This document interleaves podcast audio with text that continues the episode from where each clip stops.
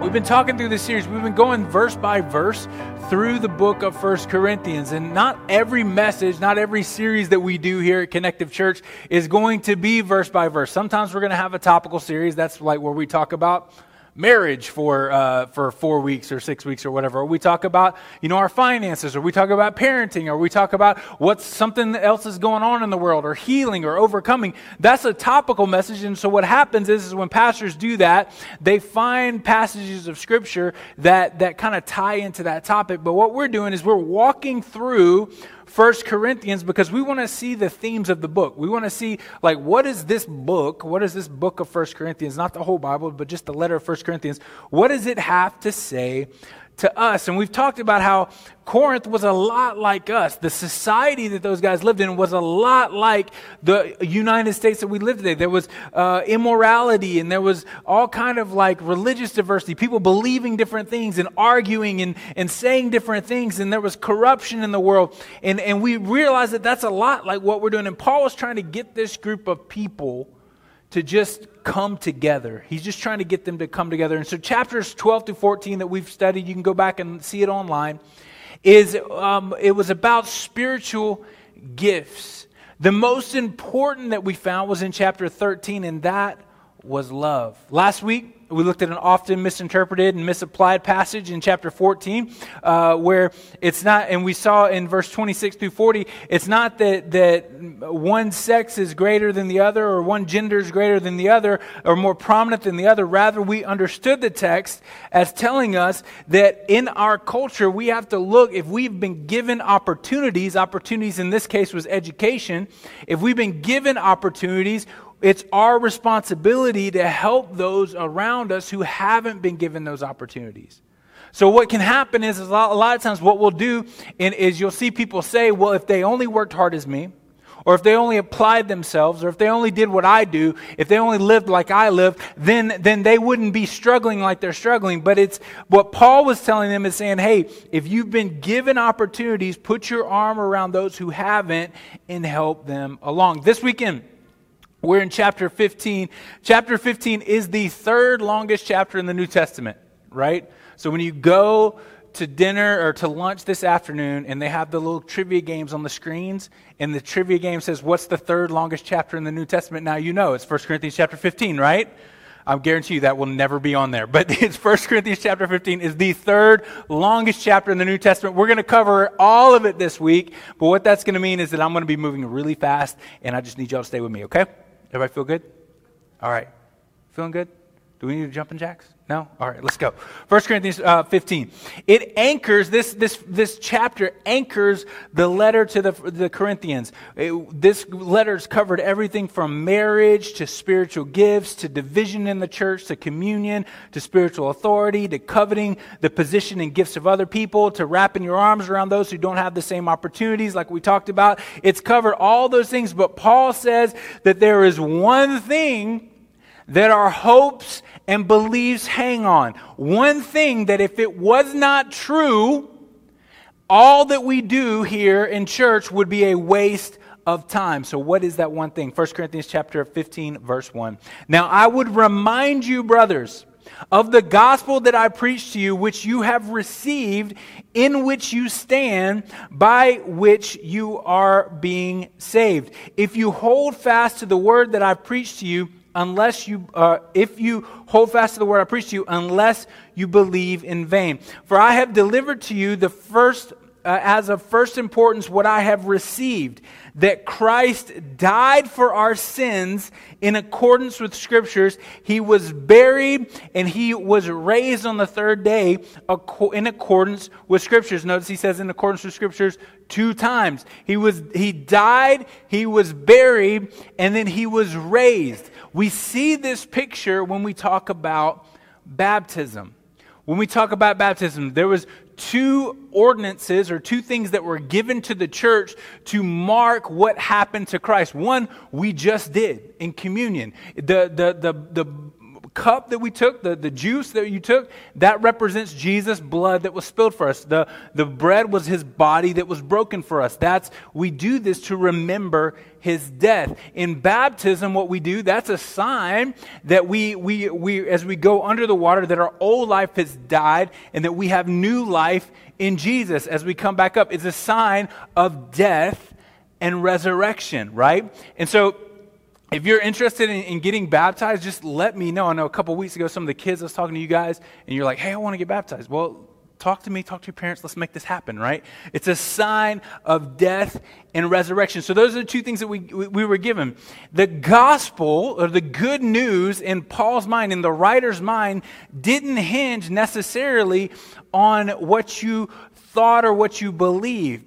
It's, impo- it's, it's possible for us to believe in Jesus, eh, that he existed, that he was a good guy, and, and, and still that our belief be in vain if we don't put our faith and our hope in the resurrection. The resurrection is what this whole thing centers on. It's not a story, it really happened. Jesus died completely dead, no pulse, dead, and then he rose again. Romans tell, tells us this, that if we confess with our mouth that Jesus is Lord and we believe in our heart that God what? That he, he was raised from the dead, we will be saved. The resurrection is what everything centers on. It centers on everything. Uh, all of our belief, all of our study, the, there's a word called theology. It's the study uh, of, of God. And, and, all of that rests upon the resurrection. It's not just, uh, we, but, but it's not just about what we believe. It's about knowing that the resurrection is true.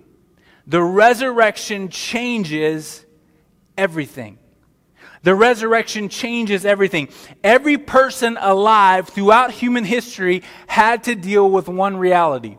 We spoke different languages, we had different things. If you, um, when I was born, kids, we didn't have smartphones, right? How many of you guys remember those days, right? Remember those days where we didn't have smartphones. Remember those days where you had to actually like go talk to your friends, like in person, or on the phone that had the cord attached to it that like you had to like you had to stay within a certain proximity of the phone because there was a cord attached. You guys remember that, right? The kids are like, "What are you guys talking about? What is this?"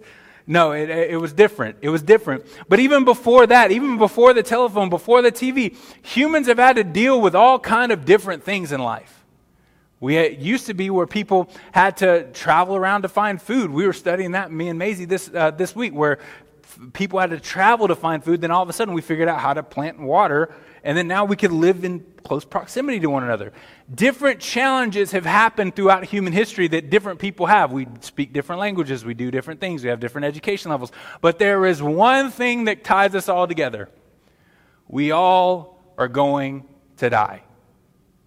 Aren't you glad you came to church this morning? We're all going to die. That's something that we all face. It's a reality that we all face. Some people run through it. Uh, some people uh, run from it. Some people run even from the appearance of it through diets and hair coloring and trying to dress like younger people and Botox and all the stuff that people do to try to make themselves look younger. We're running from the idea that death is approaching. It is approaching us. Americans in 2016, Americans spent, just Americans, this is not worldwide, this is just us, guys, just us, spent $16 billion trying to make ourselves look younger. $16 billion just trying to make ourselves look younger. But one thing is absolutely certain for all of us one day, whether it be days from now or decades from now, death is coming. But the good news that Paul says, that Paul shares with us, is that there is resurrection.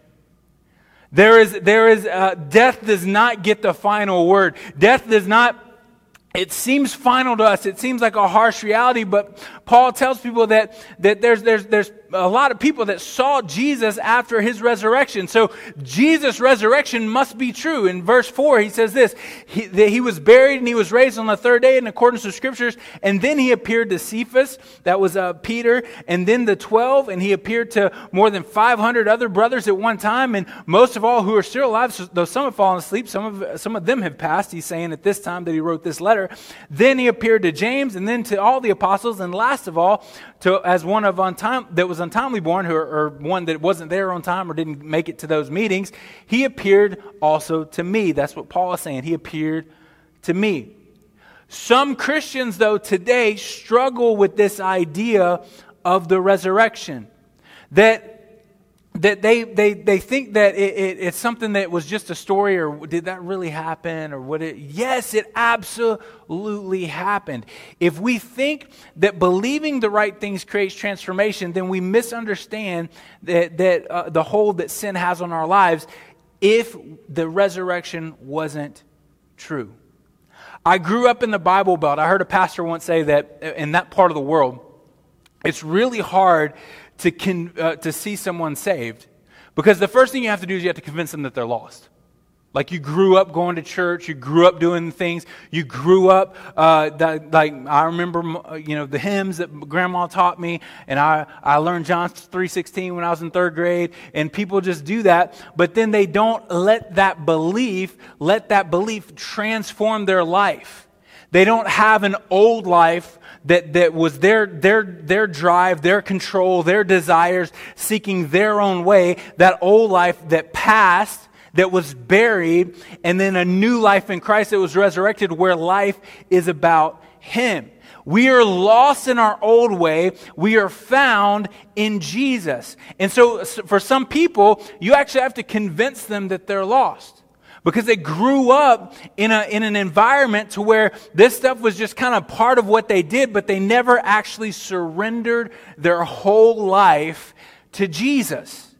We have to surrender our whole life, our emotions, our thoughts, our feelings, our whole heart, our whole mind. We have to surrender all of us to Jesus. Let the old man die so that new life can be raised in him. We do that in the spirit with the hopes that someday that will happen to us in the natural. When we die, that death does not get the final word. We are raised to life in him. Our citizenship in the kingdom isn't about thinking the right things or going to the right places or believing the right things. You, you, you are believing the right things. You've heard it said this that you can be in a car. Or you, sorry, I messed that analogy up. Let me back up. All right. So you've heard it said this way just because you're standing in a garage does not make you a car, right? Just because I'm standing in the Suns arena does not make me a player for the Suns, right? No, I have to do the right things. I have to become the I have to have my identity changed from the inside out for me to become whatever it is I need to become. And that's what Paul is talking about, that the resurrection changes us from the inside out. It does, God does something fresh and new in us. In 2 Timothy 3, verse 1 through 5, he says this, But understand this, in the last days there will come times of difficulty, for people will be lovers of self, lovers of money, be proud, arrogant, abusive, disobedient to their parents, ungrateful, unholy, heartless, unappeasable, slanderous. Do you know anybody like this? Uh, without self control, brutal, not loving, treacherous, reckless, reckless swollen with conceit, lovers of pleasure, re- pleasure rather than lovers of God. And here's what he says having the appearance of godliness, but denying its power. It's not about us uh, doing the right things or, or, or being in the right places. It's about God transforming us from the inside out. The power of God is shown through the resurrection. It's, it's possible for me, according to James 2, to believe that Jesus existed but still hold on to sin in my own life. That James 2 says this that even the demons believe that Jesus existed. I can still do my own thing, live my own way, have my own thoughts, and still think, oh yeah, Jesus is nice for me to agree with when he agrees with me, but when he doesn't agree with me, then I'm just going to do my own thing still. So many people live like that. But the resurrection shows us that once and for all, sin and death has been dealt with. In Romans chapter 6, verse 23, for the wages of sin is death, but the free gift of God is eternal life in Jesus Christ our Lord. Sin and death, if we look through Scripture from Genesis uh, chapter 3, where Adam sinned and death entered the world, to Revelation chapter 22, when sin is no more and death is no more, sin and death are tied together in the Bible. Jesus deals with our sin on the cross, taking the punishment of, of our sin on himself. He dies, that's the punishment of sin. He takes that on himself, and then he deals with death. He conquers sin on the cross, he conquers death in the resurrection, showing that death has no hold on him. So we can't continue to live like the old way. We can't continue to say, I'm going to have one foot in the world and one foot in the kingdom. No, we have to die to ourselves. We have to die to that old way of thinking. We can't pick and choose what parts of the Bible we want to believe and what we want to agree with. We have to say, God, you can have all of me I'm going to let all of me die, and then I'm going to come into your kingdom and, and let you um, raise me back to life. In 1 Corinthians 15, verse 20, it says this But in fact, Christ has been raised from the dead, the first fruits of all who have fallen asleep. For as man came, uh, for as by a man came death, through Adam came death, by a man has come also the resurrection from the dead. For as as in Adam all die, so also in Christ shall all be made alive. But each in his own order. Christ is the first fruits, means Christ is the first one that did this. Christ is the first among all men. He's the, the number one. He's the one that we look at. He's our example. Then at his coming, those who belong to Christ, so when we, when we belong to him, we will be raised again. Then comes the end when he delivers the kingdom of God the, uh, delivers the kingdom to God the Father after destroying every rule and every authority and every power. For he must reign until he has put his enemies under his feet. The last enemy to be destroyed is death. That's the good news for us. We know that because Jesus conquered death on the cross for himself, he will destroy death for all who believe in him. Verse 42 So it is with the resurrection of the dead. What is sown is, is perishable, what is raised is imperishable. What is sown in, dis- is in dishonor it is raised in glory. What is sown in weakness, it is raised in power. He uses this concept of the seed being planted. If I plant a seed, it's not, it changes, it transforms, it doesn't stay the same. It comes, it, it has to almost die in its current state. It has to change and, and be made different. And so he uses this analogy to show us that as, just as a seed is planted into a ground and a, a, a seed that's a sunflower doesn't look like a sunflower, when it sprouts. It's different. It looks different. It changes. The life of our seed, uh, the, this life is our seed, and one day we will be buried, but the new life will rise out of it. When we are placed into the ground, we are perishable. We're capable of death, but when we are raised again, death cannot touch us. He says, sown in dishonor and sown in weakness. If you've ever sat with someone on death's door, you know this to be true. It is a tough place to be. It's a hard place to be. This, it's not the most dignified that a person can be when they're grasping for their last breath. But Paul says what is this dishonor will be raised in glory. Weakness will be raised in power. If Jesus defeated death on the cross, then why must we die? Why, do, why is death still with us? Couldn't he have simply just put an end to death in the grave all with his own resurrection? Yeah, he absolutely could have. But the point is that the, this point, this season that we're in, where we're still dealing with death, waiting on his return, is an opportunity for people like you and people like me to say, you know what? I want this life that I have right now, this life in the natural, this life that I'm experiencing right now. I want the breath in my lungs right now to be submitted to God so that it can echo in eternity. It's not just about that, that this life is going to pass and, and then we're just going to do our thing. No, what we do now can echo in eternity. This period of the church that we're in between Jesus' resurrection and his return is where God is giving the opportunity, God is giving the opportunity for the gospel to spread to the world and people like you and I to believe in Jesus. So that, like Jesus, death does not have the final word for us. Our death ends the chapter of our book, but it doesn't end the book. There's a new chapter that begins in eternity. So why must we die? The, uh, 1 Corinthians, he, he tells us this in verse 50. I tell you this, brothers, flesh and blood cannot inherit the kingdom of God, nor does the perishable inherit the imperishable. Behold, I tell you a mystery. We shall not all fall asleep. So, not all of us are going to die. Not every Christian is going to die, but we will be changed in a moment in the twinkling of the eye. Jesus will come back for his church at the last trumpet. For the trumpet will sound, and the dead will be raised imperishable. Those who have perished will be raised imperishable, and we shall be changed. For this perishable body must put on the imperishable this mortal body must put on immortality. When the perishable puts on the imperishable and the mortal puts on immortality, then it shall come to pass the saying that is written Death is swallowed up in victory. O death, where is your victory? O death, where is your sting? This is good news for you and I. This is good news for you and I.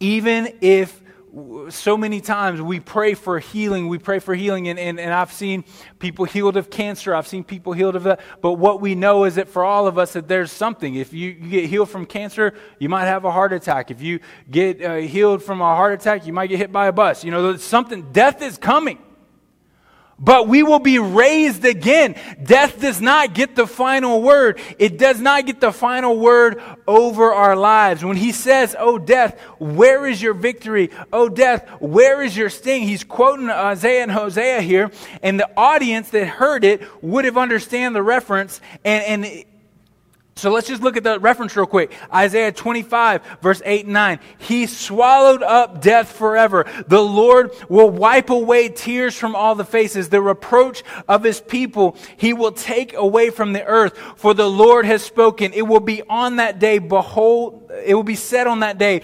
behold, this is our God. We have waited for him that he might save us. This is the Lord. We have waited for him. Let us be glad and rejoice in his salvation. Hosea 13, verse 14. I will deliver this people from the power of the grave. I will redeem them from death. Where, O death, are your plagues? Where, O grave, is your destruction? Paul finishes his thoughts with this in verse 58 in 1 Corinthians 15. He says this The sting of death is sin the power of sin is the law. You and I cannot live up to God's standard. Without Christ, if you and I tried to do it on our own, if you and I were like, you know what, I'm just, I'm just going to be the best person that I can possibly be. You cannot do it on your own because the law is there. The law is there to, to, that, that shows the power of sin in our lives. But then he says this, but thanks be to God who gives us the victory through our Lord Jesus Christ. Therefore, my beloved brothers, be steadfast, immovable, immovable, always abounding in the work of the Lord, knowing that in the Lord your labor is not in vain. We must allow God to deal with our sin. When God deals with our sin, he also deals with our death. Do you see how those things tie together? When I allow God to deal with my sin, I also allow him to deal with my death. If I want to continue to live in sin, if I want to continue doing whatever I want to do, acting however I want to act, doing the things my own way, now I'm not talking about mistakes that we make. We all make mistakes. How many of you guys, I've done it this week. I was in a, I had a conversation with somebody, and after the conversation, I was like, man, I wish I wouldn't have said it that way. That's a mistake. And you know what? God's, God's grace covers that. What I'm talking about is a willful sin in your life. I'm just going to do this because it feels good, because I want to, because I can. We have to let God deal with that part of us. We have to submit that part, that sin, that selfishness, those desires. We have to submit that to Him. When God deals with my sin, then He deals with my death. Death does not get the final word. We are raised to life again. Let me pray for you. Jesus, I thank you that we can be forgiven. I thank you that we uh, can be set free.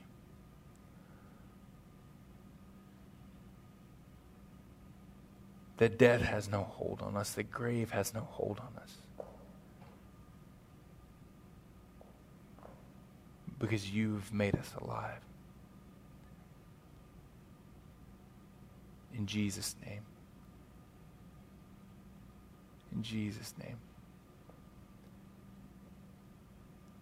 Amen. Here's the good news, guys.